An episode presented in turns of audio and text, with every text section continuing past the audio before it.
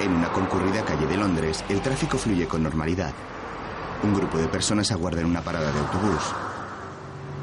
El Factor Pilgrim, una película española del año 2000, dirigida por Santiago Deo y Alberto Rodríguez. Si algo he aprendido en esta vida, es que difícilmente puede uno escapar al funcionamiento propio de las cosas. Quiero decir, que si vives en Tokio, compartirás tu vagón de metro con 11.000 japoneses. Y si lo haces en Oslo, raro será el día en que te libres del abrigo y la bufanda. Y yo, por aquel entonces, vivía en Londres. Un joven de unos 25 años se baja del autobús y camina por la calle con gesto serio. Es un chico alto y esbelto, vestido con unos vaqueros, un jersey y un abrigo de piel. Lleva un gorro en su cabeza y unas gafas de sol. Colgada de su hombro lleva una bandolera que le cruza el pecho. Una película protagonizada por Alex O'Doherty, Enrico Becchi, Howard Nightingale, Paul Ratty, Simon Edwards, Jones Papilla, Jane Paul y Kevin Brock, entre otros actores. El chico camina con decisión por una calle de un barrio lleno de comercios.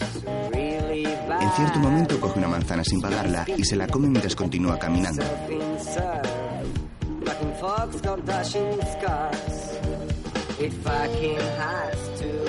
Para entendernos, la ciudad pollo es algo así como un mercadeo continuo, un gran territorio de compra-venta. Dices buenos días, pounds. Entras en un pub, más pounds. Comes en un indio, muchos más pounds. Coges el metro, muchísimos más pounds. El único plan posible, si uno no dispone de unos cuantos millones de libras, es comprarse un tabloide por 40 pi, una lata de cerveza de a pound, un paquete de Golden Virginia pequeño y alguna chocolatina. Se sienta en un banco a leer el periódico mientras fuma. Luego camina por un mercadillo ambulante. Después puedes pasar la mañana brujuleando por algún mercado, que al menos es gratis. Mira un montón de ropa. O casi. Se fija en un cuadro de Elvis Presley en un puesto de antigüedades y luego se sube a una escalera de tijera. Pero sube, sube, ¿ves? Es muy sólida. Sólida como una roca. Sí, claro. No pienso bajar de tres pounds. Sería estafarme a mí mismo. Pero esto tiembla, tío. Te doy un pound. No voy a darte tres pounds por una escalera que tiembla. Luego, con la escalera sobre su hombro, llega a otra calle en la que venden todo tipo de artículos de segunda mano, en su mayoría ropa. El joven lleva rotas las costuras de la espalda de su abrigo. Poco después, le habla un hombre que vende varios objetos en el suelo sobre una sábana.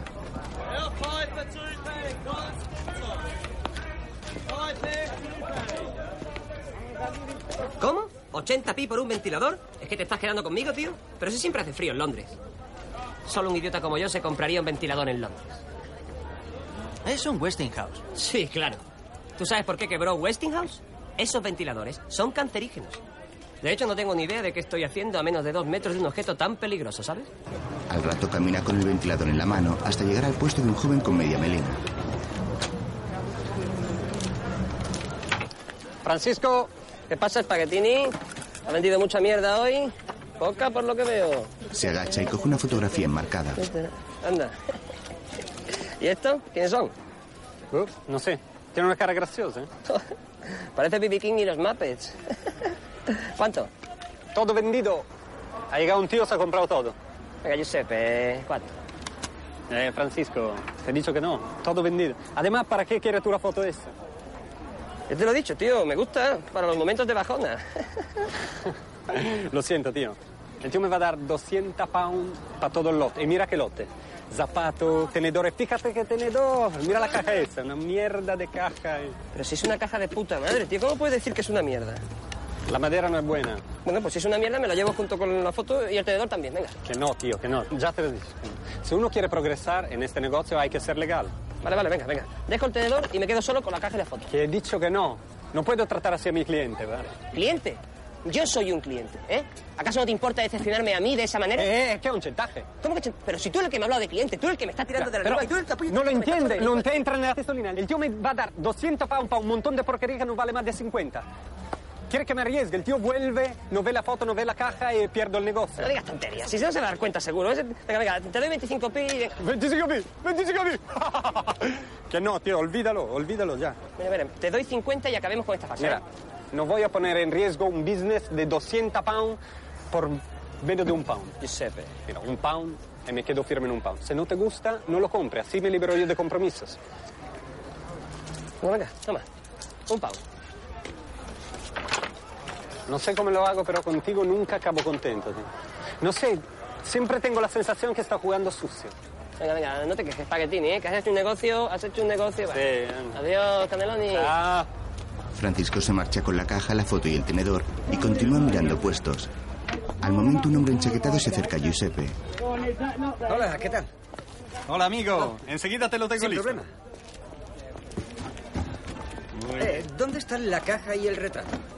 ¿El retrato? ¿Qué retrato? Venga, venga. Antes aquí había una caja y un retrato. Ah, la caja y el... eh, es que ya lo tenía vendido. ¿Qué, qué estás de broma, no? No, no, no. Quizá debía habértelo dicho antes, pero... Creí que no era tan importante. ¿Qué, qué- qué creíste que no? ¿A quién, ¿A quién se los vendiste? A un chico. Se, se acaba de ir. ¿Y, y- y por dónde se ha ido? Se fue por ahí. Era un chico alto, con eh, una escalera, mucho trasto y... Se acaba de ir, no estará lejos. Mira, em, vuelvo enseguida y, em, por favor, no vendas nada más, ¿vale? Tranquilo, amigo, tranquilo, no hay problema. El elegante hombre corre por el mercadillo en busca de Francisco. Lleva una llamativa corbata rosa con el pato Lucas. Como dije antes, uno no puede escapar al funcionamiento propio de las cosas. Lo intercepta al salir de un túnel. Y en Londres las cosas son como son. ¡Eh, amigo! Oye. Perdona, ¿tienes un minuto? Sí. Eh, es que verás, ¿me dejas ver esa foto? Sí. Es guapa, ¿eh? Sí. Parecen los mapes algo así. Bueno, pues no es un dibujo, es una foto. Ah, sí, ya, bueno, es que ha habido una confusión. eh, la caja y la foto nos las han vendido a los dos. Oh, vaya, no me digas. Me ha costado hacer valer mis derechos. Es italiano, es un águila. Pero menos mal que al final he conseguido que entre en razón. El muy cabrón te quería vender mi caja y mi retrato. ¿Qué te parece? Bueno, espero que te haya devuelto tu dinero. Oh, no, bueno, verás, es que lo que yo quiero es recuperar la caja y la foto. Oh, no, me temo que es imposible, amigo. Esta foto me gusta mucho, ¿sabes? Eh, te, te doy 10 pounds. Lo que quiero decir es que en cualquier otro lugar del mundo yo le habría vendido ese retrato, la caja e incluso la escalera cagando leches. Pero en Londres, si alguien te ofrece 10 libras por algo, es que entonces vale 50. No. No voy a vender esta preciosa foto por menos de 50 pounds. Oh, bien, te doy 50 pounds por las dos cosas. Y si alguien te ofrece 50, es que vale 100. Bueno, creo que lo he pensado mejor. Digamos 100, escalera incluida, ¿eh? 100 pounds, pero si están hechas una mierda. Eh, como tú quieras, tío, no voy a regatear. Ah, muy bien, muy bien. Eh, mira, te doy 100 pounds por la caja y la foto eh, si me prometes que no me subirás más el precio. Y si te ofrecen 100, mañana valdrá 1000. Mira, voy a tener que pensármelo mejor, ¿sabes? ¿Pensártelo? Te ofrezco 100 libras por esa mierda y me dices que tienes que pensártelo. Eh, si estás dispuesta a pagar ese dinero es porque por alguna razón que desconozco vale ese dinero. Eso es lo que hay. Dame tu teléfono y te llamaré mañana. Ah, muy bien. ¿Quieres regatear? Vamos a regatear, vamos a regatear. Te doy, te doy 100 pounds hoy o 50 mañana. Eh, no estoy regateando. Es que solo quiero tasar bien este retrato, eso es todo. Esta foto vale por lo menos 100 libras. Así que no voy a aceptar mañana 50. ¿Y si te dijera que solo me sirve si lo compro hoy? Pues entonces pensaría que eres subnormal. Porque nadie paga 50 libras por algo que ya no le sirve. Mira, chaval, no entiendes nada, nada. Créeme, esto no le vale a nadie, salvo a mí. Pero no te puedo dar más de 100 pounds. Mira, tengo prisa, ¿vale? ¿Podemos hablar de esto mañana? Escucha, dame tu teléfono y mañana te llamo. Eh, bueno, mejor eh, te llamo yo, ¿vale? Eh, toma. Te llamaré mañana. ¿De acuerdo? Pero. Pero no la jodas, ¿vale? Nadie va a darte un penique por eso. ¿En serio? Ok. Muy bien, muy bien. Ahí tienes. Venga. Mañana hablamos, ¿de acuerdo? Hasta luego. Eh, te llamo, ¿eh? Sí. Se marcha. Al día siguiente, el hombre enchaquetado va en un taxi con otro hombre trajeado como él. Sabía que lo harías. Siempre supe que lo conseguirías. El último empujón ha sido duro, ¿eh? Pero ha merecido la pena. Cuéntame, ¿cómo ha ido? Cuando llegué a Manchester, el viejo se lo había vendido todo a un chico de Londres. Entonces volví y le encontré. La cosa se complicó un poco porque el chico había vendido un retrato, una foto de David Pilgrim tomada en Chicago. Y no es que esa foto sea importante en sí, pero es como la guinda, ¿entiendes? Chicago pertenece a la leyenda, así que además de las pertenencias de Pilgrim, tendremos la foto. Claro, Julius, estupendo. Pues le he localizado y en un par de horas me dará la foto. Y todo aquí, en Londres. Julius, la mujer de hierro habla maravillas de ti, ¿lo sabías? Es normal. Tiene mucho más de lo que jamás soñó conseguir. No puedes imaginarte cómo me siento, Paul. Sí que puedo, Julius, y me alegro mucho por ti. Pero ¿y qué pasa con el papel? Bueno, no ha aparecido, lo que hace suponer que no existe. Eh, al menos oficialmente, ¿sabes?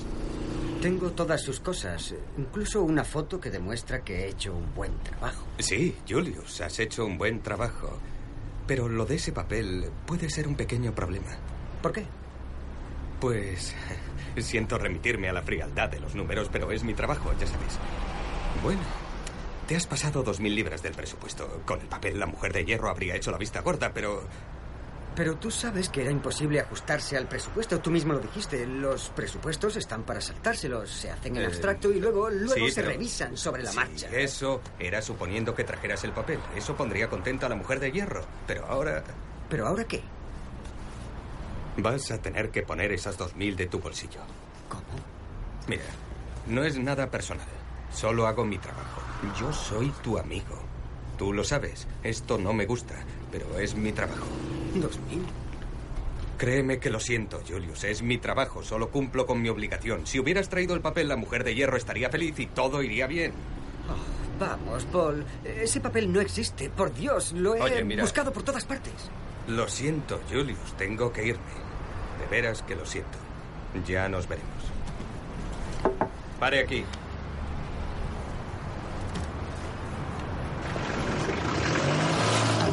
Se marcha con Paul y Julius se apea en una calle de una zona residencial con gesto contrariado. Mientras, un joven rubio vestido con una camisa de llamativos colores entra en una casa. ¿Hay alguien? Francisco está en pantalones cortos y camiseta con los pies subidos en la mesa. Hola, Francisco. Francisco mira la foto concentrado mientras el otro va a la cocina. No puedo creerlo. Te has bebido mi cerveza. Esta casa tiene unas normas, ¿sabes? Y tú te las saltas cuando te sale de los huevos. Y además, atiéndeme cuando te hablo, capullo. ¿Sabes cuánto vale este retrato? Me importa una mierda cuánto vale ese retrato. Aún no estoy seguro, pero creo que anda entre 500 y 1000 libras. Todo depende de mi habilidad para el regateo. Miran la foto firmada donde aparecen un grupo de personas. ¿A Luego, la Costa del Sol? ¿Quieres que vayamos a la Costa del Sol? Y una mierda, tío. Solo las viejas y los mafiosos van a la Costa del Sol. están tumbados. Granada. Lorca. Spanish Bon, yo te quiero ir bonito. Granada está mejor, ¿ves? Joe Stramer vivió en Granada. Si un tío rico y listo como Joe Stramer eligió Granada, será por algo. Eso es. Iremos a Granada. Además, el dinero cunde mucho más allí. El compañero le pasa un porro. Lo que tú digas, Francisco. Tú eres el millonario. Guapamente. Es curioso el efecto persuasivo que ejerció sobre mí la ciudad pollo. ¿Qué has dicho? En el pasado, Aún recuerdo cómo aterricé, cargado de grandes planes y mayores propósitos. Sin embargo, no había sino plantado un pie en el aeropuerto y todas mis prioridades se esfumaron como por ensalmo. recoge muebles de la calle. Me hice maestro en lo referente a vivir en un agujero y ejercer profesiones infames. Arreglé chimeneas en Totten Broadway, hice de jardinero en Clapham, me recorrí las pizzerías y McDonald's del West End. Mi biografía no tardó en adquirir la geometría y trayectoria de un perdedor sin remedio, Buscan en la basura. hasta que tropecé con Bruce. Con él aprendí las ventajas de una buena sociedad mercantil. Se trataba de coger eso que estaba en el aire, ese espíritu que convertía a Londres en una enorme máquina registradora y reducirlo a una idea concreta. Un hombre les da un ordenador viejo. Nuestra idea concreta se llamaba Harrods Se muestran los almacenes. y consistía en comprar todo tipo de bagatelas en los mercados para luego venderlas a 10 veces el precio que habíamos pagado. En general solíamos seguir la misma política que los grandes almacenes Harrods. Quiero decir, que si en Harrods era la semana del electrodoméstico, nosotros hacíamos nuestra particular semana del electrodoméstico. Y si llegaba la quincena del menaje, llenábamos nuestra casa de peroles y sartenes. Al principio comenzó como un juego, pero acabamos descubriendo que realmente la estrategia funcionaba. Supongo que debido al bombardeo publicitario, la gente tenía una predisposición especial a comprar lo que Harrods marcaba. En cualquier caso, teníamos una emergente y saneada sociedad mercantil, cuyo principal sustento era la madre de Bruce. Meten en casa lo que van comprando. Luego están junto a una tele encendida. ¿Ves, mamá? El problema es el cable de la antena. Es curioso tener que comprarte un vídeo para darte cuenta de que llevas años con la antena jodida. Ves la tele bien y crees que el cable está bien hasta que te compras un vídeo. Este cable puede engañar a una tele Nokia, pero no tiene nada que hacer con un vídeo Sony. No, no, en los 80 se hacían muy buenos vídeos. ¿Sí? Siempre se lo digo a Bruce. Eh, eh, ¿Qué haremos cuando se hayan estropeado todos los vídeos Sony de los 80? Y yo le digo nada, porque los vídeos Sony de los 80 es que no se estropean. ¿Es verdad? ¿Funciona? No mucho. Bruce se sienta junto a su anciana madre en un sofá. De verdad, los televisores Nokia son tontos. Seguro que si ahora pongo el vídeo no funciona. Anda, Una vez a la semana le colocábamos algún trasto. Una vieja lavadora, una falsa cómoda Luis XV, un reloj de cuco sin cuco. Bruce no sentía ningún escrúpulo con esos pequeños engaños y, bueno, al fin y al cabo era su madre. Aunque nunca hablábamos del tema, creo que él se lo tomaba como si le estuviera hurtando unos peñiques de la vuelta de la compra. Ah, Pero yo no podía evitar verlo de forma muy distinta. Yo sabía que ella sabía que le vendíamos mierda. Y me preguntaba por qué lo hacía. ¿Por qué tragaba de esa manera? Lo más fácil era pensar que lo hacía por su hijo. ¿Te acuerdas de Tito? Pero no. Tremenda. Había algo más allá. Algo en su cabeza. no sé. ¿eh? La anciana los mira sonriente. De vuelta al presente, están en el pequeño jardín de la parte trasera de la casa. Francisco prueba la escalera que compró y Bruce bota un balón. Al oír la puerta, Francisco entra en la vivienda y acude a abrir a Giuseppe.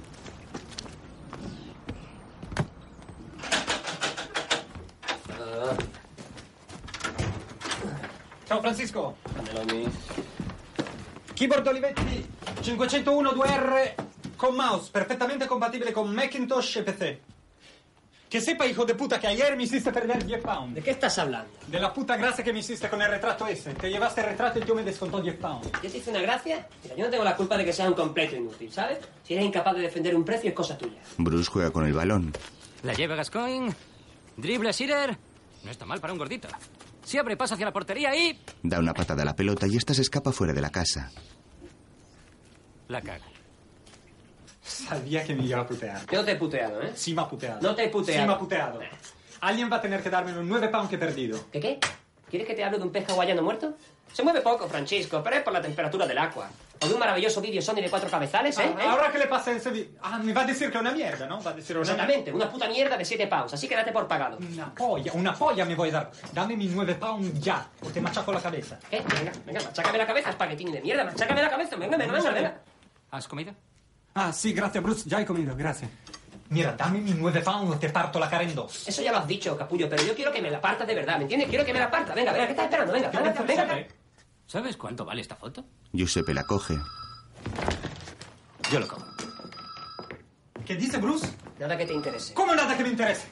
Yo lo sabía que tramabas algo, lo sabía, lo no estaba sabía. tramando nada, simplemente soy mejor negociante que tú y he conseguido un buen precio, eso es todo. Muy bien, engaña a tu amigo para hacer tus business. Muy no he engañado a nadie, business. Quiero una parte de ese dinero. Pero tú estás loco, colega, ni hablar, anda, anda, anda. Para ti. Francisco sale del salón dejando solos a los otros dos. Bruce. ¿Sabe cuánto va a conseguir?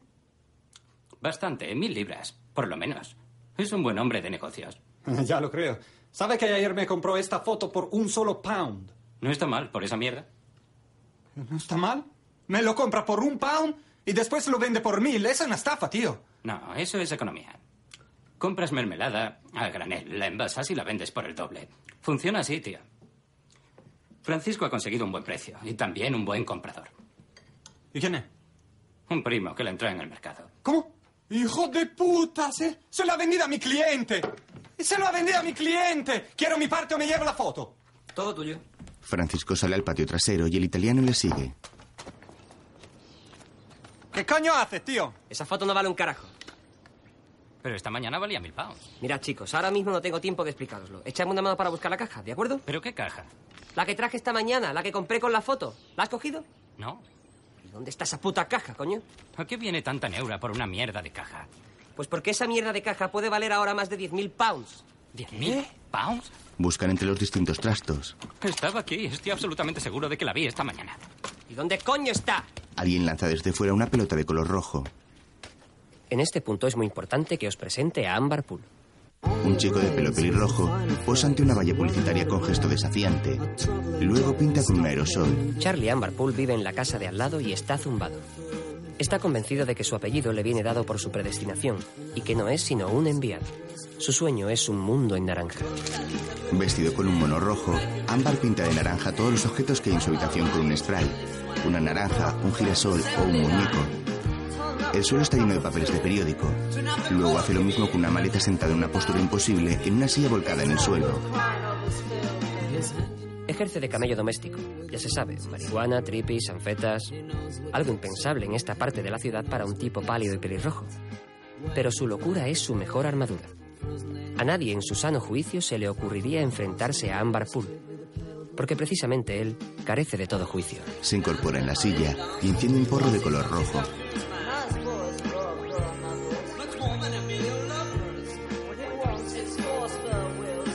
¿Cuándo y por qué dejó de ser un tal Jones Friedel, ciudadano sueco que vino a Londres a estudiar no sé qué, y adoptó su segundo apellido para convertirse en el evangelio cromático que hoy es? Nadie lo sabe. Por supuesto, él asegura que nació así, y que lo mantuvo en secreto durante años. Luego prepara varias rayas de cocaína.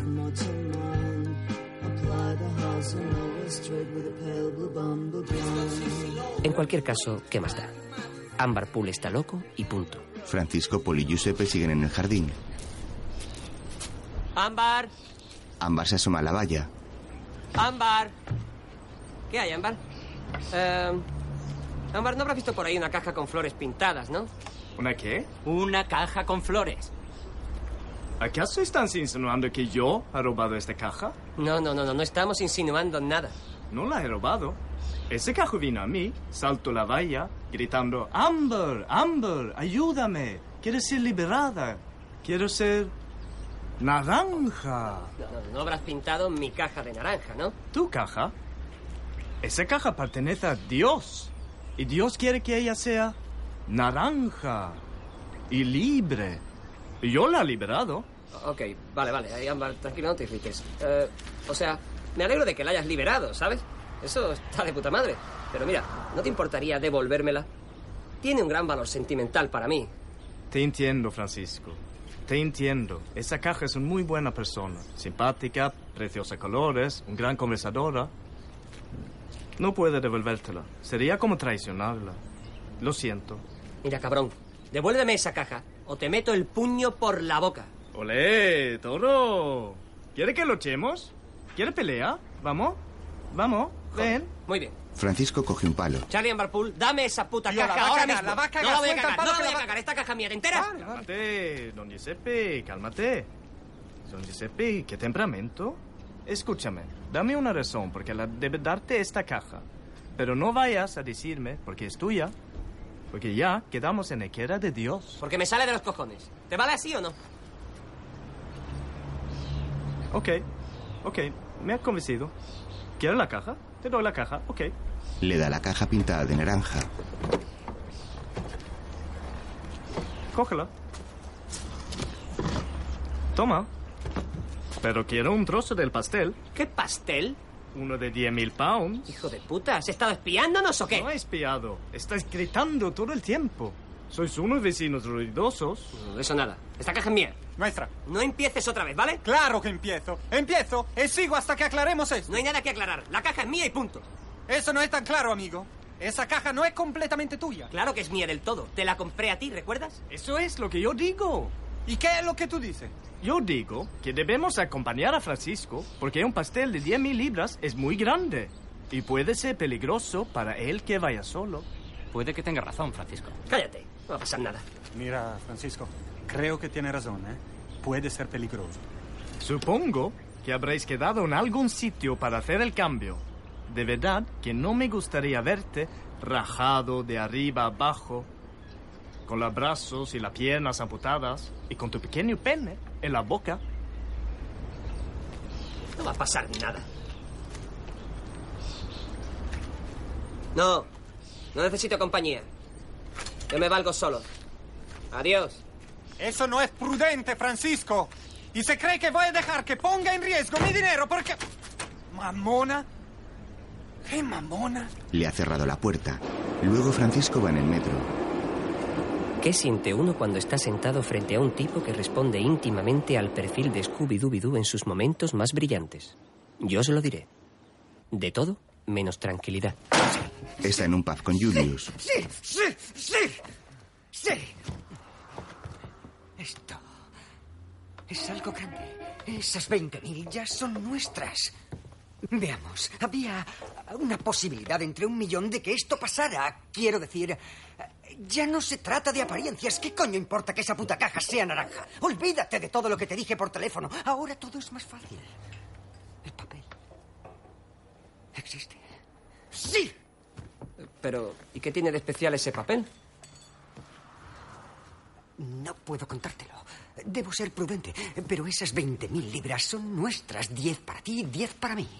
Será un pacto entre caballeros. Se dan la mano. Bien, vale. Un pacto entre caballeros. ¿Pero qué es lo que tengo que hacer? Nada, amigo. Te vas a casa y eh, esperas a que te llame por teléfono y en media hora yo te daré la dirección a donde deberás llevar la caja y cobrar las 20.000 libras. Después me das mi parte y... eh, ¿Todos contentos? Francisco da una calada a un cigarro poco convencido. No suena demasiado mal. ¿Mal?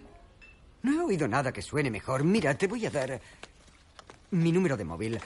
Ya sabes, por si hay algún imprevisto, ¿entiendes, no? Eh, un momento, ¿qué está pasando aquí? O sea, dijiste que sería un pequeño engaño, sencillo. ¿Cómo que imprevisto? No fantasees, esto no es un trapicheo entre bandas, ¿entiendes? Confía en mí. No hay por qué preocuparse, no es un engaño, es un trato limpio. Eh, mira, si lo hacemos bien, nos embolsaremos 20.000.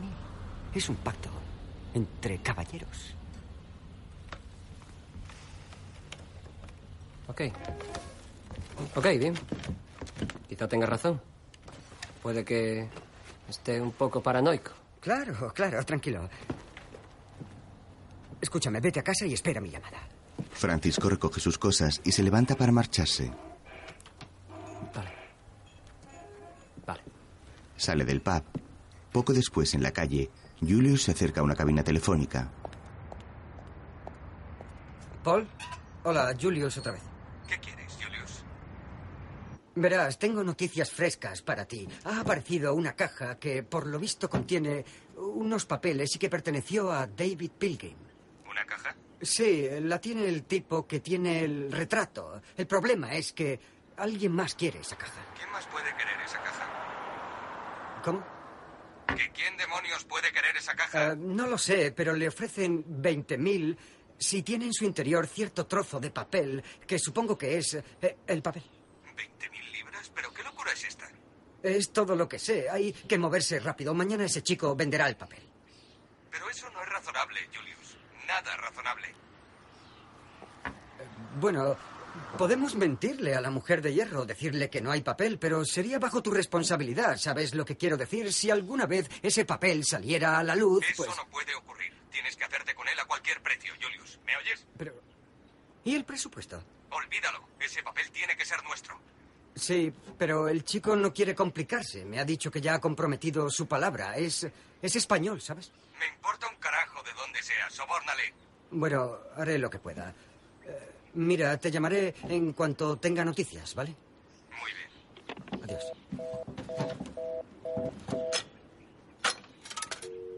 Julius vuelve a marcar. Al poco en casa de Francisco, Giuseppe corre hacia el teléfono.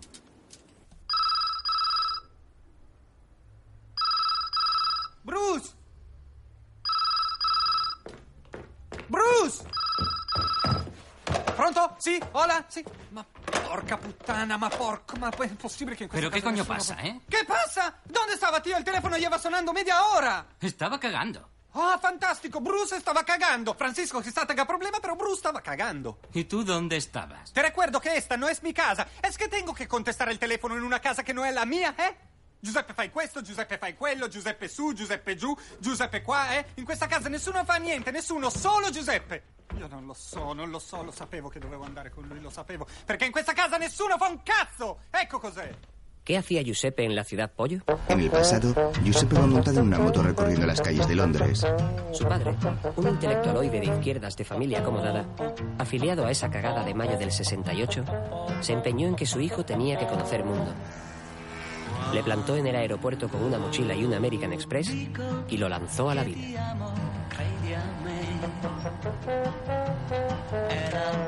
Giuseppe tenía que ser artista por cojones.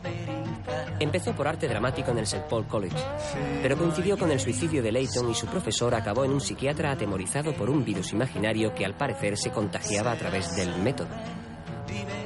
El tipo había estado en contacto directo con Strasberg, Elia Kazan y con el propio Leighton. Eso no hacía sino multiplicar las posibilidades de contagio. Tan obsesionado llegó a estar con el suicidio que sus clases versaban sobre las mil maneras de evitar la tragedia. Lo que Giuseppe sacó de aquellas clases nada tenía que ver con métodos interpretativos. Se encuentra con Francisco junto a un canal. No, la puta, no empieces, ¿eh? ¿Has sentido algún impulso? No, no he sentido ningún impulso. Pero no lo sabe que puede caer en el canal, ¿eh?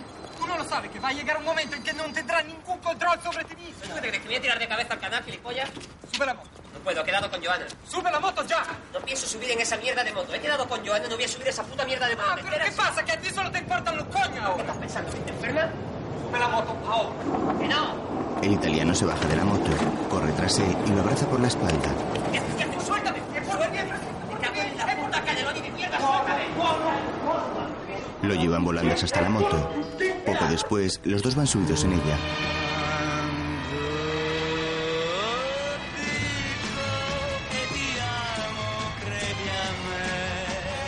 Había heredado la neura de su profesor. Estaba convencido de que en algún lugar de mi psique habitaba un profundo sentimiento autodestructivo y había decidido enfrentarse a él abiertamente. Se vino a vivir a casa y controlaba cada movimiento mío como si yo fuera el único espécimen vivo de un gorila albino. Que yo era carne de suicidio no era tema de conjeturas. Era un hecho. No se trataba de mí. Era mi subconsciente. Él me arrastraría a mi fatídico final. Subido a una valla, Giuseppe imita un avión. Entonces le dio por el aeromodelismo. Pero lo abandonó después de que su avión se colara en el estadio de Wembley y rajara con un ala la cara de un centrocampista del Newcastle. O eso decía él. En un aula, Ahora andaba en no sé qué cuento de pintura. Engañaba a su padre mandándole lienzos que compraba a sus compañeros y que luego firmaba él. De. Pero, pero es que hay tanta información aquí. Sí, la información está bien. Al parecer su padre estaba muy contento con su evolución como pintor. Pobre Babieca. mira un lienzo abstracto con otro joven. En el presente, ese lienzo está en casa de Francisco. Pero en el fondo, Giuseppe siempre se ha dedicado a lo mismo. Francisco, vamos a hablar tú y yo seriamente. Ni por los cojones me voy a quedar fuera, ¿me oyes? Esa caja es tan mía como tuya. Y no voy a dejar que exponga mi dinero de esa manera. Realmente Giuseppe disfrutaba con aquello. ¿Quiero no quiero? La palabrería era su debilidad. Y qué mejor sitio para su ametralladora dialéctica que un trapicheo. Me puede tratar como si fuera un perro. Y no estoy hablando Pero si accedía a incluirlo en la historia, no fue precisamente por eso. de negocios. Sí, ¿Cómo sí? Sí, que sí, que sí, no querías oír eso. No, no, no, no, ni de coña, tío, ni de coña. ¿Cómo tú eres gilipollas o qué? Eh, eso es lo que tú piensas de mí, que soy gilipollas, ¿eh? Piensa que soy... Mírame en la cara, ¿eh? Tengo cara de gilipollas, tengo cara de gilipollas. ¿Cómo yo. a ti qué coño te pasa? ¿Qué me pasa, eh? De repente cuenta conmigo, ¿eh? ¿A qué, le... ¿A qué la cagado? No te han dado ni un duro por la cara, la has cagado, ¿eh? No, no la he cagado. Aquí ni nada que cagar. El tío solo ha comprobado que estaba lo que buscaba y punto. Ahora solo tenemos que ir, entregarle la caja y nos dará 20.000 pounds. 10 para él y 10.000 para nosotros. Giuseppe mira la caja extrañado. 20.000 pa. ¿Pero qué coño tienes acá? Se acerca Francisco. ¿Qué tiene esa caja para valer 20.000 pounds? Fijo que algo que vale por lo menos el doble. Francisco trastea en una caja de plástico mientras Giuseppe saca un papel de la caja naranja. 1952. Son facturas, tío. 1900. Había, había electricidad en los 50. Claro que nosotros. Pilgrim significa peregrino, ¿no? Peregrino. Peregrino. ¿Qué peregrino? No sé, un tío con sandalias y barba, ¿no? Un peregrino, no sé. Pellegrino. Ah, Pellegrino. ¿Qué importa, no? No sé. Que aunque esto en apariencia sean facturas normales de un tío totalmente normal, seguro que se trata de justamente lo contrario. Habría que enseñárselo a alguien normal. ¿Qué? Francisco busca en una maleta. Para saber si una cosa que parece normal es normal, hay que ser normal. Y no sé si tú y yo juntos sumamos una persona normal. Eh, yo soy un tío normalísimo, pero claro, no me junte contigo. Si un tío viene a Londres, acaba viviendo en un bar como Leighton, es que algo en su estrategia en algún punto ha tenido que fallar. Me habló el señor Roper. Mira, yo no vivo aquí, yo vivo en zona 2, como la persona normal, cariño. Ay, ¿Qué me dices de un tío que viviendo en zona 2 pasa la mayor parte de su tiempo casi en zona 4? Dile eso a tu psiquiatra, a ver qué te cuenta. Francisco coge ahora la caja naranja y saca de ella unas facturas. ¿Qué está haciendo? No sé. ¿Puede ser importante que ese tío se llame Peregrino? Puede. No, importante seguro. Si por la mandolina de Vivaldi han pagado no sé cuánto millardo de lire, es porque la mandolina de Vivaldi. No porque sea una mandolina, ¿no? Sí, sí, pero si esta caja fuera de Vivaldi la querría entera, ¿no? Ese tío solo busca un papel. Sí, pero el tío ha pagado un montón de millardos por la mandolina de Vivaldi, no por su bufanda o su calcetino, por la mandolina. Mira, Giuseppe, yo sé que hay algo en esta caja que vale por lo menos 100.000 pounds. ¿Qué hacemos? ¿La soltamos por 10.000 y nos quitamos de problemas? Por 10.000. Sí, seis para mí, dos para ti, dos para Bruce y Amber. ¿Eh? Pero tú estás loco. ¿Cómo vamos a dar 2.000 pounds para acompañarnos a llevar una caja?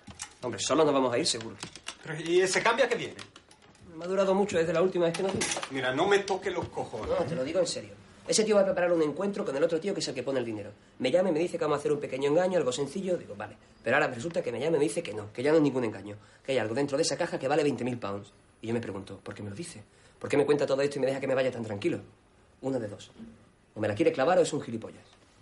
Es un gilipollas. Pues eso, que hay un gilipollas organizando las cosas y estoy seguro de que se le van a ir de las manos. Llega Ámbar. Hola. ¡Ey! ¡Eh! Allanamiento de morada, ¿eh? No, no, no. Bruce me ha invitado a tomar el té. Eso es legal. Legal. Ámbar, ¿tú nos acompañarías a un sitio por 50 libras? ¿A dónde? Un sitio. Déjame ver. Un sitio, un sitio. 52 libras. Tía, eres un buitre, ¿eh? Ok, 52, solo porque me caes bien, ¿eh? Giuseppe Cerras. ¿Es culpa mía, sei un pazzo? ¿Eh? Tengo yo la culpa, soy un pazzo. Salen del dormitorio. Ponte guapo, nos vamos. Guapo. Se mira la camiseta extrañado. Luego se muestra la caja sobre la mesa. A la noche, Francisco llega a una calle con luces al fondo. Ravenscourt es un sitio inquietante. No sabría explicarlo. Da la sensación, no sé, como si el vecindario estuviera formado por alimañas del espacio. Lagartos intergalácticos disfrazados de humanos que comen ratas y serpientes y beben sangre. Ya me torturaba suficiente la idea de estar metido en no sé qué mierda para que encima tuviera que hacerse en Ravenscourt. Se muestran imágenes de distintas personas en una zona residencial y ajardinada de Londres. Una señora y un hombre juegan al béisbol. Un anciano descansa tumbado en el césped. Varios hombres vestidos de blanco juegan al cricket. Una joven de color se come un helado sentada en un banco. Una anciana pasea por la calle con ayuda de un bastón. Una pareja conversa en el interior de un bar.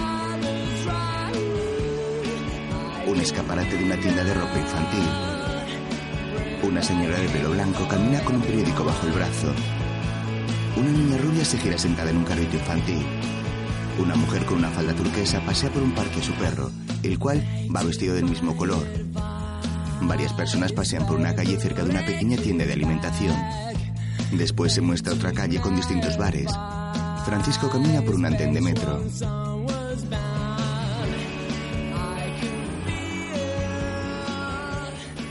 Solo fue pisar aquella estación extraterrestre y todas las sensaciones de dinero fácil se habían convertido en un cuadro clínico de neurosis. El joven sale de la estación de metro de Ranascourt Park comiendo algo. Julius le espera cerca de un restaurante. ¿Qué hace el italiano del mercado ahí dentro, eh? ¿Cuido las espaldas? Pero vamos a ver, te dije que no fantasearas. Espero que no metas la pata. Eh, no te preocupes. Bien, de acuerdo. Ahora depende de ti, así que no la cagues, ¿vale? Pasan al interior para reunirse con Paul. En la mesa de detrás están Giuseppe y Ámbar. Francisco toma asiento.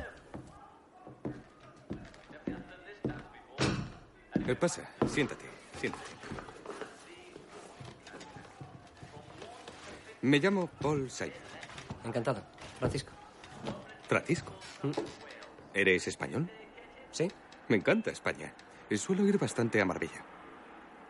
¿Has traído la caja? Sí. Aquí está. ¿Y tú el dinero? Cálmate, no te pongas nervioso. No estoy nervioso. Veo que has traído a unos amigos. ¿Cómo? No hacía falta. Creo que has sobredimensionado esto. Diles que vengan si así te sientes más cómoda. De verdad. No tengo ni idea de qué me estás hablando. Que se sienten con nosotros. ¿De acuerdo? De acuerdo. Ámbar, Les hace una seña y Ámbar y Giuseppe se acercan. Julius les observa fumando desde la barra.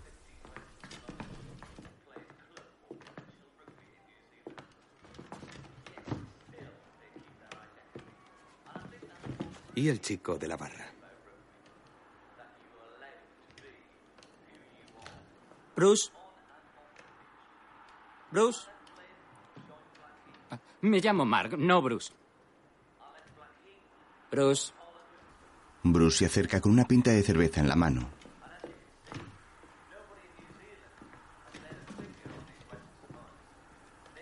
Muy bien. Vayamos al grano. Francisco saca la caja. ¿Sabéis qué es lo que busco? Mira, tengo una idea. Si ahí dentro está lo que busco, os doy las 20.000 que acordamos, más mil de regalo. ¿Y si no está? No querréis que os pague por nada, ¿verdad? Bueno, supongo que es razonable. Enséñasela. Déjala que veo que somos chicos honrados. Mm, Cierra el pico. ¿Quieres? Paul abre la caja y examina los distintos papeles de su interior. De pronto saca una hoja de papel con varios agujeros y la mira extrañado.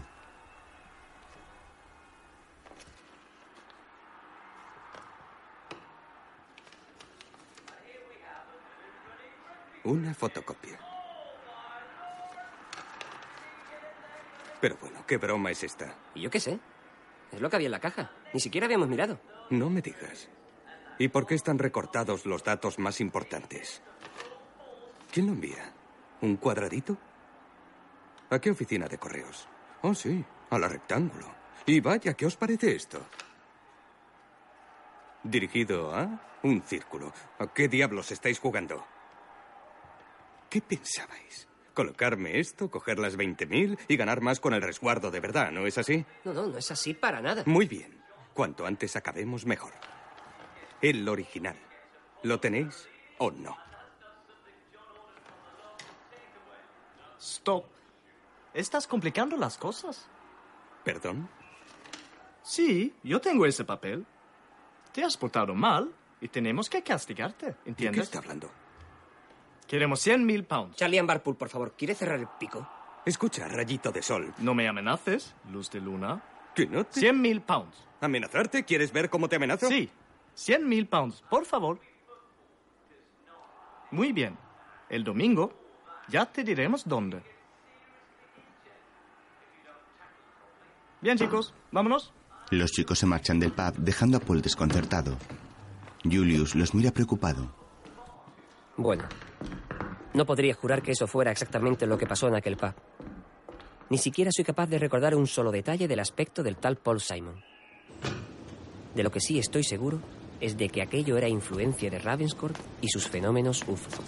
Al salir, Ámbar se marcha corriendo. Y lo peor era que el alienígena había venido en nuestra propia nave. O mejor dicho, la pilotaba. Luego, el estrafalario Ámbar viaja en un vehículo a pedales.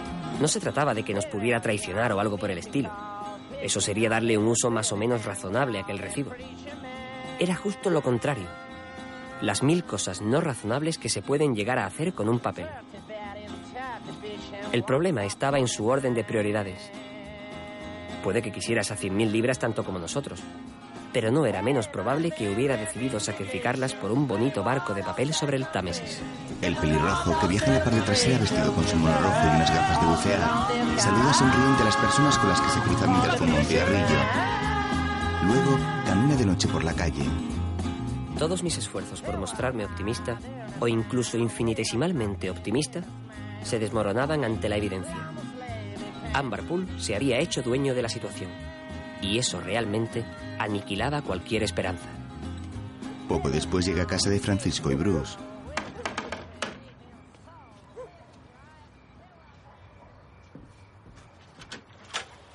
¿Dónde coño has estado? ¡Hey, San Francisco! ¿Qué pasa? ¿Cómo se te ocurre largarte así? ¿Eh?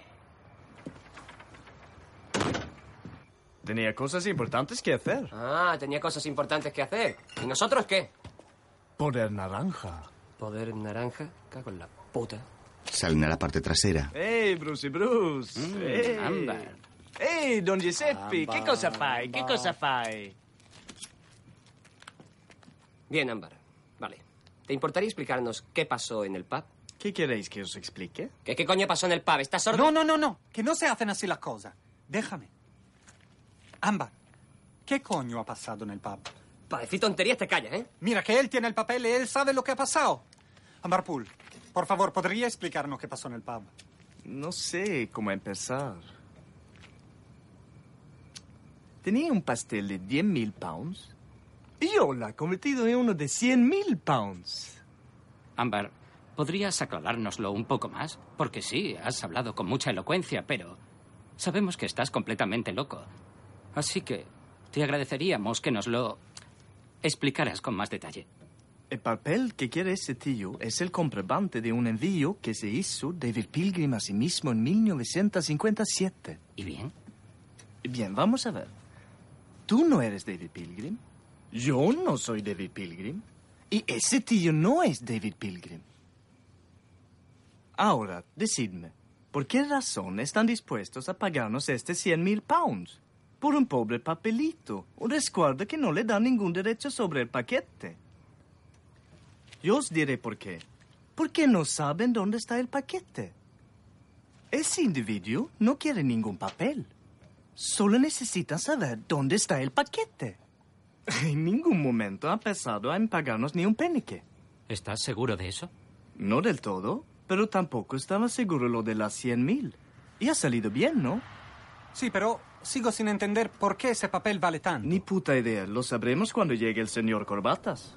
Al día siguiente, Julius llega en taxi hasta la casa de Francisco y Bruce.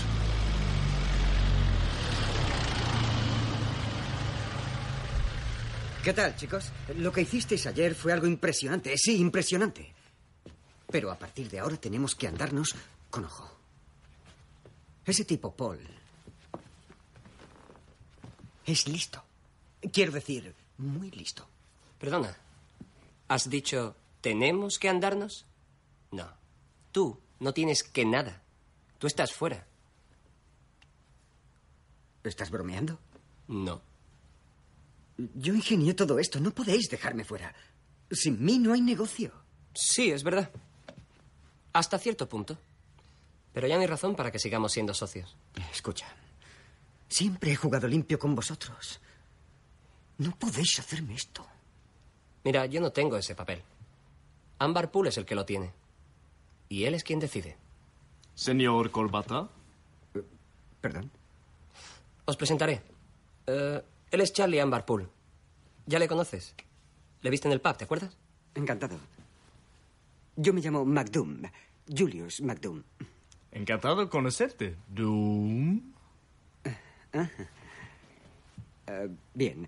Mira, Charlie. eh, ¿Puedo llamarte Charlie? Charlie, amigo mío.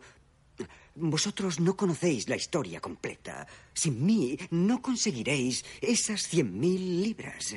Oh, ¿y por qué, amigo mío? Ah, porque hay algunas cosas que aún no sabéis. Algunas. Pero llevamos mucho tiempo en la absoluta oscuridad. Y claro, nos estamos empezando a enfadar. Eh, Bueno, he venido para contároslo todo, Charlie. Eh, Pero ahora me decís que estoy fuera y... Ok, Doom. Si nos cuentas algo interesante, te daremos una parte del pastel. Julius mira a Francisco con gesto serio. ¿Cómo sé que puedo confiar en ti? Confía en mí. McDoom se levanta nervioso con un cigarrillo en la mano.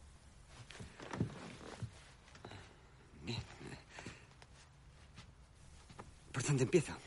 En un baño, Hay una leyenda en la compañía que dice que en realidad los derechos de las canciones...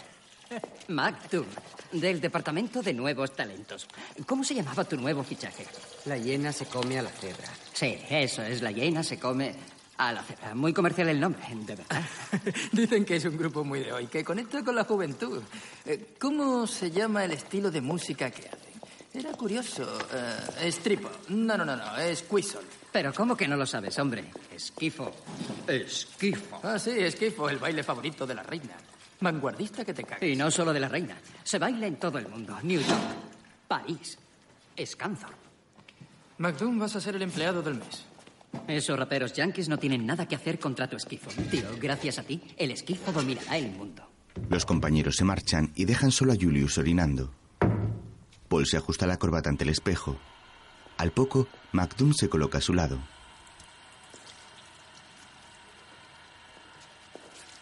¿McDoom? Suena escocés, ¿te llamas así? Ah, sí, sí, ese es mi nombre. Em, soy Paul Simon. ¿De personal? Ah, encantado. Yo trabajo en Nuevos Valores. Eres un cazatalentos, ¿eh? Eh, bueno, sí, podría decirse así, sí. ¿Eres escocés? Eh, mi inglés. Pero tu apellido es escocés. Mis antepasados lo eran.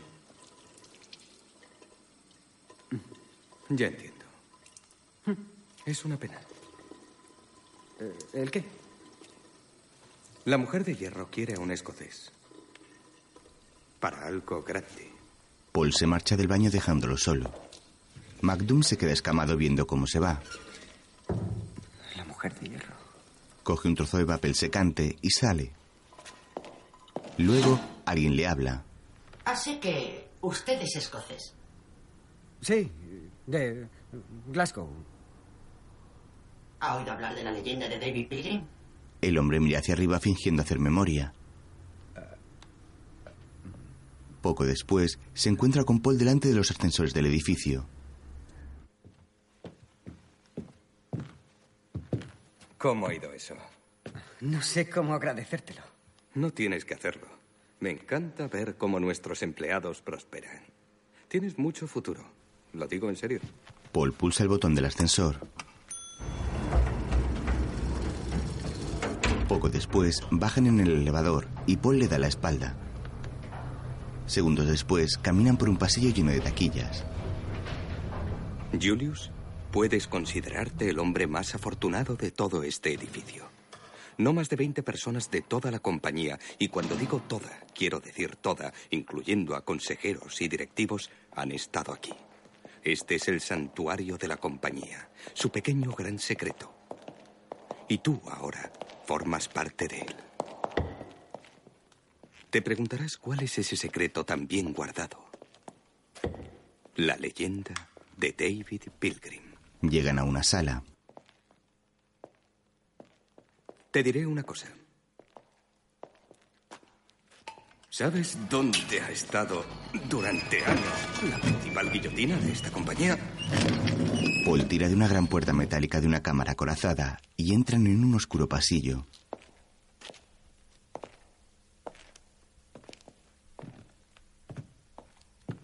Al poco están al lado de una mesa llena de archivadores.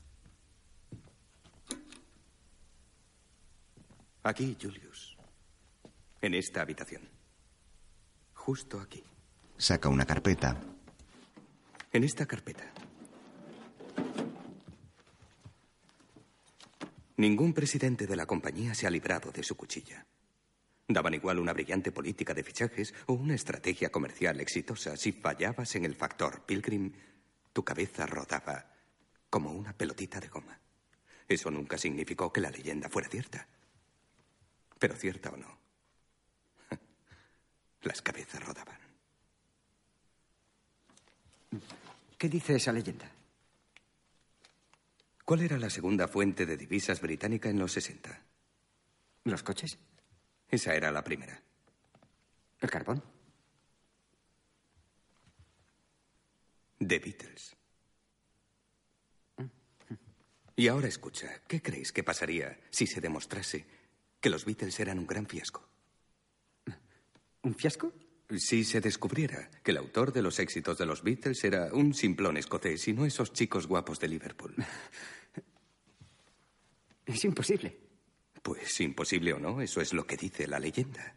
Que David Pilgrim, un genuino paleto escocés, era el verdadero autor de la mayoría de las canciones de los Beatles. Y la leyenda también dice que envió dos paquetes por correo. A nuestra compañía y a otra dirección, en ambos casos con una cinta con canciones grabadas. que según la leyenda son el verdadero origen de la segunda fuente de ingresos británica. Por supuesto, nunca he visto esa cinta. Pero ciertamente la envió. Le enseña el documento. Como te he dicho, eso no significa nada. Pilgrim pudo mandar una cinta de rumbas y extenderse el cuento, vete a saber por qué. No lo sabemos con certeza y eso es lo que hay que aclarar. ¿Y por qué ese envío es tan importante? Antes muchos utilizaban ese método para registrar su obra. Mandaban un paquete a su nombre a un apartado de correos, porque así, en caso de pleito, la fecha postal de entrada servía como certificado de autoría. Siempre según la leyenda, David Pilgrim se mandó a sí mismo un paquete a alguna oficina de correos en Inglaterra. Y creemos que en su interior puede estar una cinta exactamente igual a la que dicen que llegó aquí en el 57. No sé, es que suena todo tan absurdo. Si la leyenda fuera cierta, ya nos habría denunciado por el robo de esas canciones. Quizá muriera antes de que los Beatles se conocieran. No lo sé. Saca una foto. Esto quizá te suene de algo. Es la portada del Sgt. Peppers. El diseño original. Bobby Charlton se cayó del montaje porque decía que no era un corazón solitario. Y estos dos desaparecieron porque la compañía lo exigió. Lo de Gandhi lo entiendo. Pero, ¿y este tipo? Le señala una cara del boceto original que no aparece en la portada final del álbum. No le reconozco. Saca la foto que Francisco comprará en el mercadillo en el futuro. Es el mismo. No solo es el mismo tipo, es la misma foto. La foto de ese montaje ha salido de esta otra foto. ¿Quién es este anónimo personaje? David Pilgrim. Te daré un consejo antes de que empieces. No te creas nada de buenas a primeras. No os podéis imaginar cómo me sentía. ¡Qué paradoja! Una bajada a los sótanos de la compañía era en realidad una subida a los cielos. Me sentía el hombre más afortunado del mundo, uno de los 20 elegidos que habían entrado en esa habitación. En otro momento, Julius va en un tren. No podía evitar verlo como un chollo, el trabajo más sencillo que se me había encomendado jamás.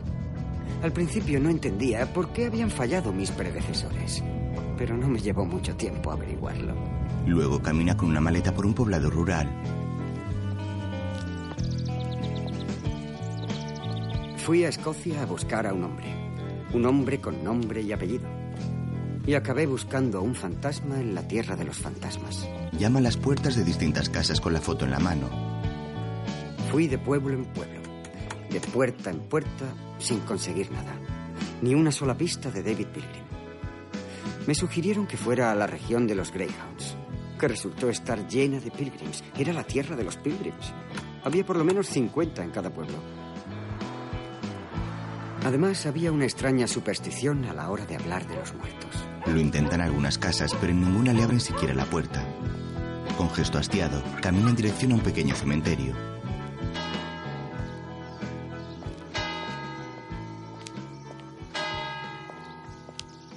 Pero dejadme terminar la historia.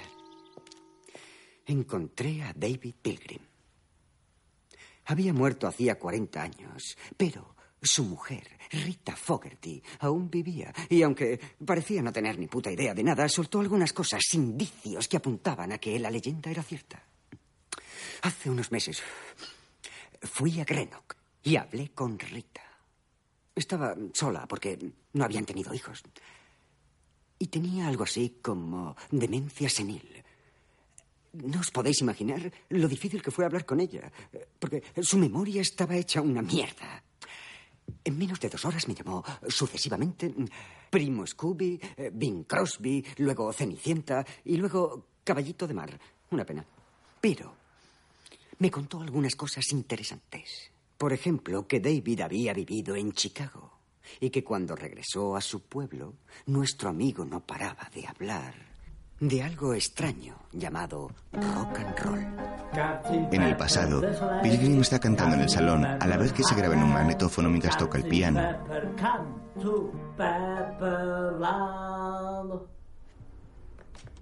¡Eh, Rita! ¡Rita! Ven, escucha esto. Captain Pepper Desolate, Captain Pepper Hannigan, Captain Pepper to ¿Qué te parece? Pues no sé. ¿Un hombre que se llama Pimienta? Eh, ¿Por qué no cantas canciones de chicos y chicas y flores y cosas así? No te gusta. No, no, sí me gusta. Es. Es solo. Es buena. Pero. ¿Un hombre llamado Pimienta? Sí. Suena un poco raro. Solo eso. Al parecer ella no tenía mucha fe en su obra, por decirlo suavemente. Good morning, good morning, good morning. Otro día Pilgrim le canta a una gallina. ¿Qué pasa contigo? ¿Estamos en lo que estamos o no? Muy bien. Vamos otra vez. Good morning, good morning, good morning. Le acerca el micrófono para grabarla. Mira, no es tan difícil. Eh, fíjate en mí. Good morning, good morning, good morning. Rita Good entra con una morning, taza de good té. morning. Good morning, good morning, good morning, good morning, good morning, good morning. La mujer se echa a llorar. ¿Eh? ¿Eh? ¿Qué te ocurre? Nada. ¿Pero por qué lloras? Es la música. Te está volviendo loco. David, los gallos no cantan. Eso ya lo sé, Rita. Pero estamos en 1957, los tiempos están cambiando. Intento incorporar nuevos elementos en la música. Yo saludo y el gallo dice, ¿qué cree que? Esa es la música del momento. Entonces, ¿no esperas que el gallo diga buenos días? Oh, no, Rita, claro que... Aún le llamaba pobre loco. Ella, que estaba como una regadera, le llamaba loco. Hacía bromas sobre sus canciones, que hablaban de un tal pimienta, de una chica que entraba por la ventana de un cuarto de baño. Ella no lo sabía, pero estaba hablando de los Beatles. Y se reía. ¿Os lo podéis creer? Se reía. La infeliz nunca supo que su pobre loco Vamos, sa- saluda a Morton. era un genio. Hola, Morton. No está muy sociable esta mañana, no te ofendas. En el presente, ¿Eso significa que la leyenda es cierta? Eso es lo que yo creo. Yo pensaba que la cinta, si existía, andaría por ahí perdida en nuestro caótico servicio postal y que el resguardo no era importante. Pero yo sabía que la mujer de hierro, como presidenta de la compañía, debía conseguirlo, pero nunca pensé que a cualquier precio. Y eso es lo verdaderamente importante. Esa gente sabe de dinero, sabe mucho de dinero. Así que si están dispuestos a pagar 100.000 pounds, es porque saben algo que nosotros no sabemos. Y es que esa cinta contiene algunas canciones que tiempo después fueron utilizadas por los Beatles. Y que la leyenda no es tal leyenda, sino que es absolutamente cierta. Lo que no entiendo es por qué no le contasteis la historia a la pobre Rita. Bueno, estas cosas son como son. Se decidió que la estrategia a seguir era asaltar la casa y coger el papel. Pero la pobre señora murió. Quisimos comprar sus pertenencias, pero ya la casera se lo había vendido todo a un marchante de Manchester, así que fui a Manchester. Pero este se las había vendido a un chico de Londres, Giuseppe. todos miran al italiano y este se incomoda. Muy bien. Por favor, Doom, dame solamente una razón por la que debamos darte a ti una parte del pastel. Perdona, no, no te entiendo.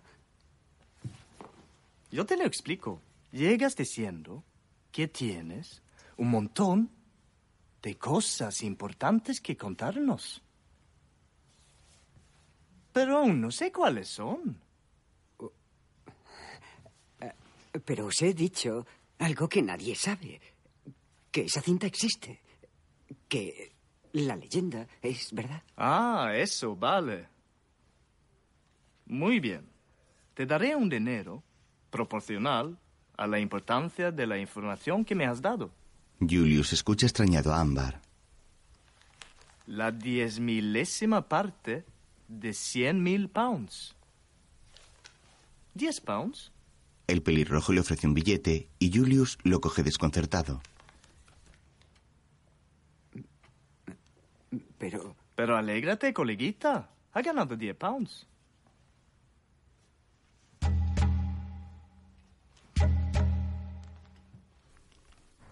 Otra mañana, Francisco camina por la calle de una humilde barriada, con paso firme, mientras fuma un cigarrillo.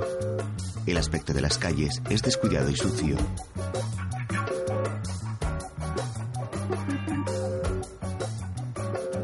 Creo que en la ciudad pollo, pasado un tiempo, uno llega a perder toda posibilidad de elección. La voluntad deja de existir. No mueve nada. No explica nada. Se limita a acompañar a los acontecimientos. Imagina un cuadro cualquiera. Voilà. Por arte de magia aparecerá en tu nariz mismo. Se va cruzando con distintos judíos. Un gentil hombre y otro y otro, abrazados a su libro de rezos o huyendo a toda leche por el Yom Kippur.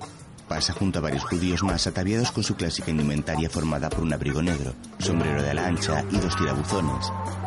En cierto momento se cruza con Giuseppe por la calle y se saludan discretamente. ¿Puedo negarme a la evidencia? En la ciudad pollo todo es posible. Y eso solo se puede entender aquí. Porque las cosas están hechas en otra medida. A la medida de una ciudad como esta. Giuseppe se cruza con Bruce. ¿Iba mi voluntad a convencerme de dar un paso atrás? Ni por los cojones. ¿Alguien se ha parado a pensar cuántos son 100.000 libras? ¿Qué se puede hacer con 100.000 libras? Y no me refiero a comprarse una casa, un coche, un yate. Hablo de las cosas pequeñas. Las que realmente pueden ayudarnos a hacernos una idea de la verdadera dimensión de una cifra. 100.000 pelotas de plástico, 100.000 latas de tenens de medio litro, 100.000 playeras de a pound, 300.000 chocolatinas, 200.000 periódicos, la tirada del The Guardian de un día. Todos y cada uno de sus empleados. Una inmensa maquinaria, con oficinas en la City, imprentas colosales, corresponsales en medio mundo, trabajando un día para ti. Exclusivamente para ti. Los amigos se van cruzando por la calle. En lo que a mí respecta, Beatles. Pues Beatles. Giuseppe iba un poco más allá. Incluso tenía argumentos. Mira, a los 90 años de mi abuelo yo le quería regalar un gato. ¿eh? A él le gustan los perros, pero yo le quería regalar un gato. Entonces, ¿qué hago? Le prendo, le co- compro un gato y lo pongo en una caja, en una cajita y lo pongo a casa. Mi madre dice, ¿esto qué? Yo le digo, regalo para Noel, pero huele mal, es una mierda. Y digo, ¿cómo le voy a regalar una mierda al abuelo? Y ella dice, a ver, pero los animales, vabbè, esa es otra historia. Entonces le, le doy el gato a mi abuelo, mi abuelo abre y dice, ¿eso qué es un gato? Pero a mí me gustan los perros. Y- y- entonces, eso es, no sé.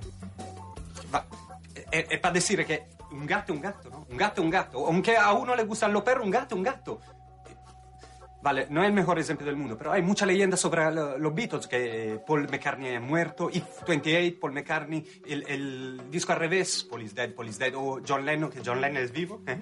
John Lennon es vivo. Eh, lo dicen, ¿eh? Una leyenda. No, pero un gato es un gato. De nuevo en la calle, Francisco y Bruce se cruzan. Bruce era práctico como una llave inglesa. De modo que si había que montar en globo, allí estaba él disfrazado de Willy Fogg. El joven se encoge de hombros. Francisco camina ahora por una calle arbolada. Por su parte, Ambar Poole lo tenía claro. Ámbar habla en casa mirando hacia la cámara. Mira, si me dice que el Papa es gay, yo me lo creo. Pero si además me dan 100 mil pounds, entonces es gay y musulmán. Yo soy gay y musulmán por 100 mil pounds. Por mí no hay problema. ¿Beatles? ¿Por qué no los Beatles? Rock and roll, verano, chicos y chicas, paz y amor, submarinos. No discutiré con el señor Corbata. Se encuentran en un parque. Estaba viviendo su propia película. Había visitado la post office y había trazado un plan. Era un plan razonable, sin duda. El único problema es que había salido de la cabeza de Ambar Poole. ¿Mantuviste el pasto todo el tiempo? Sí, lo he hecho. No, no, no, no, no, no, no. No, no, no. Ahora, ve desde aquí Señala dos puntos en el suelo a escasos metros de distancia. hasta aquí. ¿Pero qué tontería es esta? No me discutes, San Francisco. Yo soy el entrenador, ¿de acuerdo? Venga. De acuerdo. Ámbar se sienta con un cronómetro. Ney, ney, ney, ney. Espera a que yo diga ya, ¿eh? Ya. Si teníamos que creerle, nuestras 100.000 libras dormían en una oficina de correos poco más segura que la casita del cerdito vago. En casa, Bruce y Francisco están vestidos con traje de chaqueta. Y bueno, nosotros habíamos decidido creerle. Había planteado aquello como una obra coral donde el riesgo fuera ¿Tú mínimo. estás loco? ¿Qué te pasa? ¿Cómo llevo unos zapatos rojos? ¿Quiere ir anunciando a todo el mundo que va a robar una oficina de correo? ¿No va Ambarpool vestido como un anuncio de neón? Ya es suficiente con un loco, ¿eh? Venga, cámbiate ya, joder. Pero no son tan chillones. Son los más cómodos que tengo. Capullo. Bruce y Giuseppe llegarían a las 10. Cortarían los cables de la alarma y nos esperarían en el pub street. Tío, 10 pounds en Brick Lane. ¿Qué quiere más? Pero si parezco el capitán Pescanova. Cortar cables no es delito. Giuseppe abre la puerta a Ámbar que va con un traje de chaqueta blanco. Hola, Giuseppe. Ambar Pool forzaría la puerta y me dejaría el terreno allanado. ¿Hace vestida así? Voy a ser un hombre rico. No puedes seguir vestiendo como la mascota de un zumo de naranja. Romper un cristal tampoco es delito. Date la vuelta. Ah, hombre, menos mal, no soy el único que va haciendo el capullo. Muy bien, ¿a ti también te ha vestido Giuseppe? Para cuando yo entrara en escena, todo estaría en funcionamiento. Si las cosas salían bien y me hacía con el paquete, nos aseguraríamos las 100.000 libras. Y si no, nos quedaríamos como estábamos y a esperar. No, vámonos. Joder, cómo aprietan. Deja ya de quejarte. Ah, hablas de mis zapatos y mira ese. Parece el arcángel San Gabriel. Vámonos, vámonos, vámonos, vamos. Como he dicho, una puta película. Después, Bruce y Giuseppe esperan sentados en unos viejos sofás del pub Streets. Era increíble cómo había funcionado todo. Bruce se quita sus botas. Joder, me están matando. Ah, no te queje tanto, venga. Que no me queje, ahora sé cómo se sienten las mujeres chinas. Qué poquita educación. Tu madre gastándose un pastón en colegio privado, el resultado, zapato en la mesa. Ah, supongo que se la gastó en los colegios equivocados. Tanto Giuseppe y Bruce por su lado, como Ambar Pool por el suyo, habían cumplido su trabajo a la perfección. Un trabajo limpio, sin fisuras. En la calle, Francisco camina solo en dirección a la oficina de correos. Ya solo quedaba que aquello, como parecía, fuera efectivamente la casita del cerdito vago. Un cuartucho con tres buzones. El joven entra en la oficina y recoge una pequeña palanca del suelo. A continuación se dirige a varios pasillos llenos de apartados de correos y va examinándolos buscando uno en concreto. Between the palms, the wedding palms, and the banknotes rustle like a, international language. Even realization doesn't put him in the pocket. Back in the depression, he made a profit. I want man crime wave, who can stop it? The aged William in his pocket. The hours are short and the morning's free. Finalmente encuentra el número 973 y fuerza el buzón haciendo palanca con la ganzúa. Una vez abierto, saca de su interior un sobre.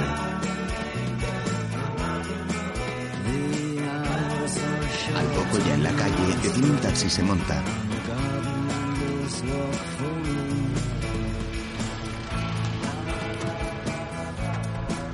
En el pub, Ámbar está sentado y se toma un vaso de leche.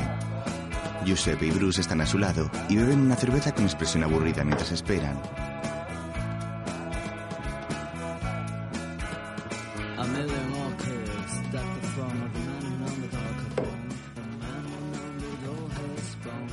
El tío ese de la compañía ya debería estar aquí. ¿Y dónde está Francisco? ¿Tú crees que...? Nah. No. Los tres se miran con cierta desconfianza.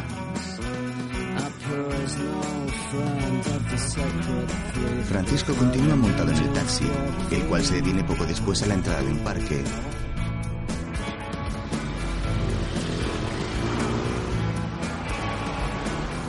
El joven se baja y le paga al conductor a través de la ventanilla.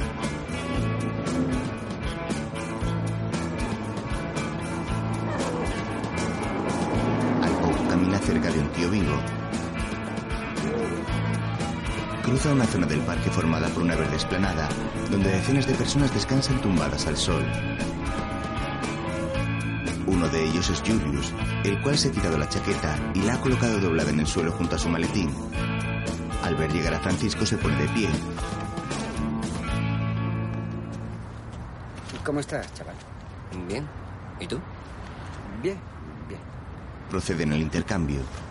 Julius abre el sobre y Francisco apoya el maletín en el suelo. Al abrirlo, descubre en su interior las páginas amarillas. No lo entiendo. Lo siento. Pero ya no hay prueba. ¿De qué hablas? No es nada personal. ¿Nada personal? Oye, eh, eh, eh, eh, espera. No he venido solo. No quiero que te hagan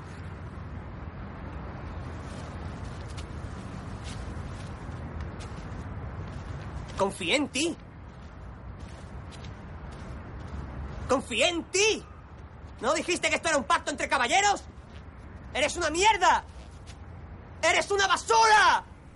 El hombre se marcha por el parque y Francisco le clava una mirada de odio. Luego está sentado en cuclillas cerca del tío vivo y observa la cinta, la cual ha desenrollado. Más tarde camina por un puente lentamente con expresión abatida. Tira el paquete sobre el tren que pasa en ese momento bajo él.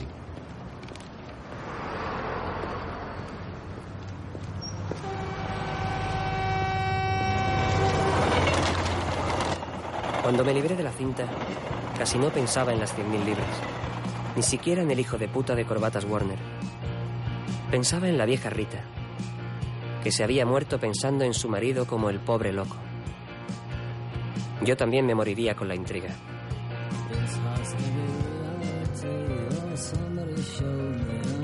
Al rato sigue caminando en dirección al pub donde están sus amigos y atraviesa una plaza jardinada y llena de árboles, rodeada de pequeñas casas.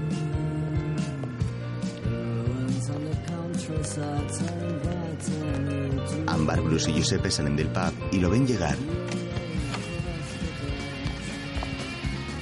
¡Hey!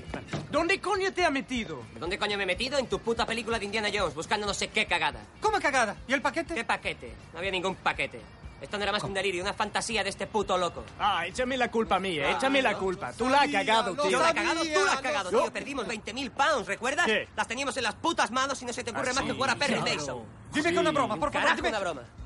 Ese tío no iba a soltar ni un puto penique a un subnormal como tú, ¿sabes? Oh, sí, Ya, ¿tú crees? sí, ya, razón. El de la compañía no ha aparecido. Se han reído de nosotros. ¿Tú también? ¿Pero qué coño te ha dado ese loco? ¡Eh! ¿Por qué me gritas? ¿Te estoy gritando yo acaso? No te estoy gritando, tío, es mi torrente de voz. Pues deberías controlar ese repugnante torrente de voz. Bueno, perdona. Esa puta historia de los Beatles no se la creería. Ni un niño de cinco años. ¡Y no me gusta que me griten! Ya te he pedido perdón, ¿no? Vete a la mierda. ¿Qué más quieres que haga? Todos se han marchado y Francisco los sigue. Al poco los cuatro caminan por la calle en silencio. Francisco se lía un cigarrillo y Bruce tira sus botas a un contenedor de basura. Giuseppe le mira algo extrañado mientras siguen hacia adelante. Ámbar camina encabezando el grupo con las manos en los bolsillos de la chaqueta de su deslumbrante traje de color blanco. Érase una vez un inglés, un sueco, un italiano y un español. Así debería comenzar la historia. Lo que ocurre es que ahora no era ningún chiste. Los cuatro cruzan un paso de peatones en fila india. En ese momento la imagen se congela, emulando la mítica portada del álbum Abbey Road de los Beatles. La imagen se funde a negro y aparece un rótulo. Colaboración del ICA, Ministerio de Educación, Cultura y Deporte. En casa, Pilgrim toca la guitarra junto a Rita. Yellow submarines, colored submarines. Oh, David. ¿No entiendes que la gente no quiere oír ese tipo de música? No te gusta. Sí, sí me gusta. Pero nadie quiere oír hablar de submarinos. Aunque sean amarillos. La guerra está aún muy reciente, cariño. Les trae muy malos recuerdos. ¿Crees que debo dejarlo, no es verdad? No tienes por qué dejarlo del todo. Puedes seguir cantando en tus ratos libres. Oh, David, cariño, no quiero hacerte daño. Pero me temo que esas canciones nunca llegarán a nada. Quizá tengas razón. Lo siento, David, pero tenía que decírtelo. No pasa nada. Eh, eh, ¿Qué tal una taza de té? Oh, sí, fantástico. David deja la guitarra y camina hacia la cocina. De pronto se acerca a un piano aún pensando en la melodía que estaba cantando y toca varias teclas del mismo.